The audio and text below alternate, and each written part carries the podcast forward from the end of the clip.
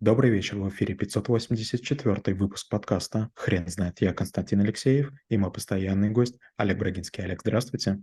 Константин, добрый вечер. Хрен знает, что такое расставание, но мы попробуем разобраться. Олег, расскажите, пожалуйста, в каких смыслах мы будем обсуждать этот навык сегодня? Э, у нас есть обычно три смысла. Первый смысл– это когда ребенок уходит из семьи, потому что идет в армию, поступает в ВУЗ или образует новую семью. Второе– это когда, допустим, расстаются супруги, имеющие или не имеющие детей, имеющие или не имеющие совместное имущество, бизнес и так далее. И третье– это, конечно же, расставание партнеров или расставание сотрудникам. Олег, скажите, пожалуйста, а можно ли научиться этому навыку за какой-то определенный короткий срок? Нет, к сожалению, нет. А, вариантов есть несколько. Или у вас будут хорошие учителя, которые с вами проведут какие-то там, не знаю, сотни часов в разговорах и вас подготовят морально к некоторым вещам. И второе, к сожалению, вы на своем примере это все выучите. Вот буквально недавно меня очередного товарища посадили в тюрьму, и вот те люди, которые знают его, говорят, как же так, такой классный парень, ну как бы, неужели он сделал то, что сделал? Ну, то есть мы все не верим. А я все время говорю, подождите, а вот что вас именно смущает? То, что его посадили или то, что посадили того, кого мы знаем? И все таки да, того, что посадили, кого мы знаем. Я говорю, ну, получается, да, мы должны вычеркнуть его из жизни. Он у нас есть друзья в Фейсбуке, он у нас есть в телефонном, э, в телефонном справочнике, ну да, вот там какое-то время он, может, даже очень долго проведет в тюрьме. И надо к этому быть готовым. Но с другой стороны, а кто мешает вам его проведывать? Все говорят, да нет, ну он же там как бы преступник. Ну и что? Этот человек совершил преступление по отношению к кому-то, но, но не к вам же. В чем проблема проведывать? Возникает такая странная история. Иногда мы начинаем расставаться с кем-то заочно, приняв решение за обоих.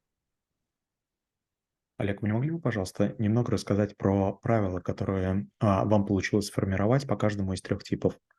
Но первое, давайте поговорим про ребенка. Рано или поздно ребенок должен выйти в открытое плавание. Опять же, я мальчик, и меня, по сути, из семьи, я, так сказать, утрировал, да, меня вы, выгоняли, то есть, как, давай, иди там, начинай, не умничай там, давай, пробуй.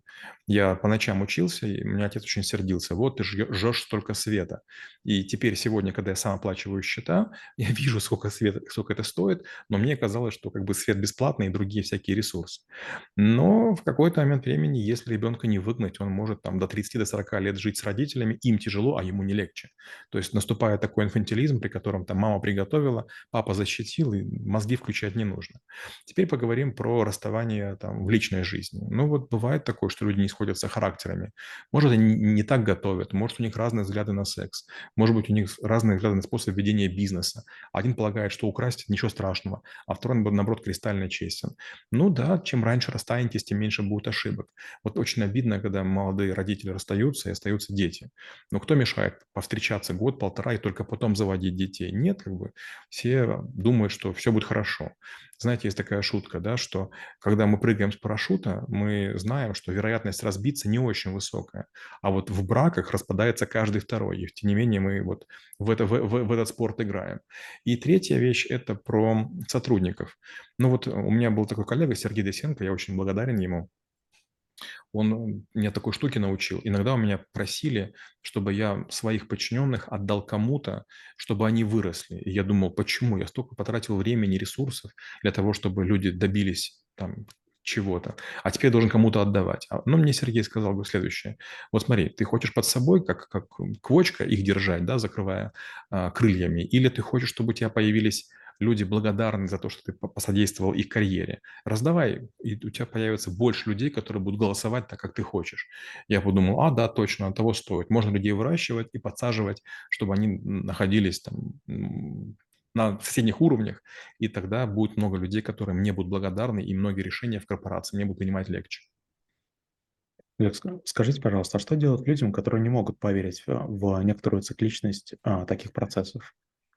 Ну, смотрите, есть э, только один учитель– время. Он объясняет очень доходчиво, только берет дорого. Знаете, вот если у человека там третий, четвертый брак, если у человека там пятая, шестая работа не получается, если его не назначают, если не повышают, если ему людей не дают, ресурсов, это означает, что дело не в окружающем мире, это дело во в нем. То есть вариант первый – это нам кажется, что мы уникальны, должны все подстраиваться. Не получится. Вариант второй – мы начинаем под всех подстраиваться, становимся очень такими мягкими, пластичными, Какое-то время это помогает, но потом наступает такое, такое презрение к самому себе. Не хочется быть слизняком бесхребетным. И вот, получается, вот где-то в этом промежутке нужно научиться собой владеть, потому что иметь чересчур много врагов– плохо, иметь слишком мало врагов, слишком мало друзей– тоже плохо. Олег, можно ли сказать, что существует определенная формула, которая поможет в этом нелегком процессе? Да, когда я в Германии работал, в какой-то момент времени шеф мне сделал какой-то комплимент, такой очень странный для немца. И я сказал, Фрэнк, я немножко начал переживать. Вот что обозначают твои слова? Он говорит, Олег, в чем проблема? Ты молодец, я на тебя трачу меньше времени, чем ты компании приносишь прибыль. Это хорошо. Я говорю, это означает, что ты мной доволен.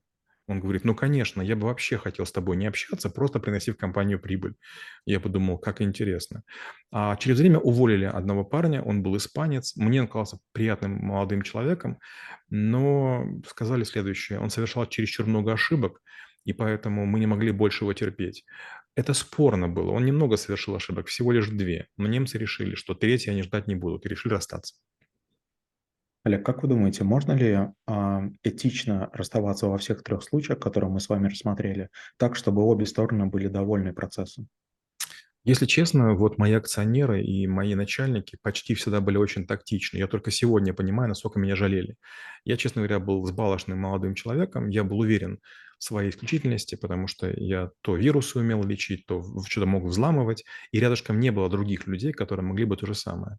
И иногда, конечно же, я вел себя очень странно, но меня как-то терпели. И вот теперь я такой принцип тоже исповедую, что перед тем, как кого-то не прощать, нужно вспомнить, а сколько мне простили.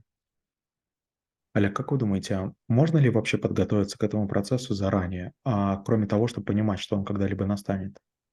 Ну, во-первых, надо к этому понимать. Вот, например, у меня взрослая мама и папа, и я, к сожалению, иногда думаю, ага, что будет, если они уйдут? Как, значит, организовывать их похороны и так далее? И наверняка, если они об этом узнают, они не будут очень довольны. Но, к сожалению, я слишком много людей уже похоронил. Это были коллеги, это были родственники. Иногда я был единственным человеком из родни, который приехал на определенную территорию для того, чтобы помочь это все провести. И это, конечно, очень тяжело. Для людей, которые на похоронах там были до десяти раз, им им меня не понять, а я на похоронах был больше ста раз. И это, конечно, очень тяжело, это страшно. В какой-то момент времени у тебя остается остается дыра в сердце размером с этого человека. И иногда это родственники, иногда это клиенты, иногда это друзья, иногда это люди, с которыми ты вместе учился чему-то. И это показывает, что вот, во-первых, твое время скоро придет, а во-вторых, такое ощущение, что мы находимся в тире, и смерть нас расстреливает. И вот в одних попадает, других пока нет. Но это в любую секунду может случиться. Я хорошо помню, как впервые в «Одноклассниках» мне написало сразу три человека, что умер Витя Семенов. Нам было по 39 лет, и умер наш первый одноклассник. И все очень сильно загрустили. Это было первое расставание с одноклассником. Олег, расскажите, пожалуйста, можно ли расставание как навык а, систематизировать и правильно к нему подготовиться? И очень интересно, как бы выглядела эта подготовка? То есть это, может быть, какие-то а, разговоры с а, психологом или что, что-либо другое? Ну, во-первых, э, я все время говорю, что воспринимайте любую дружбу, брак и все что угодно, и бизнес как проект, понимаете, что в любую секунду все что угодно может быть, и вы должны знать выходы из этой всей истории. Например, у нас супруга есть клиника, и супруга, она главный врач.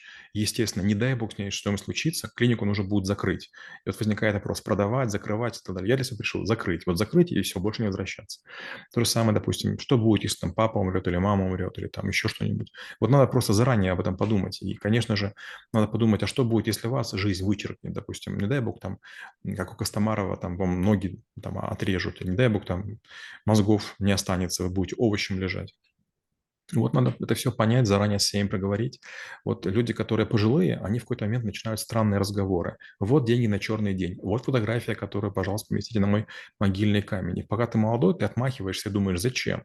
А потом, когда приходит время хоронить этого человека, ты вспоминаешь, ага, вот деньги там-то лежали, а вот такая-то фотография, а вот тут нужно человека одеть. И думаешь, боже мой, как же здорово, что он все подумал. Иначе ты бы мучился бы и страдал, и думал бы, а как вот это все организовать? А так как бы человек ну, он понимал понимал, что рано или поздно жизнь закончится, то есть с жизнью тоже нужно уметь расставаться. Олег, спасибо. Теперь на вопрос, что такое расставание, будет трудно ответить. Хрен знает.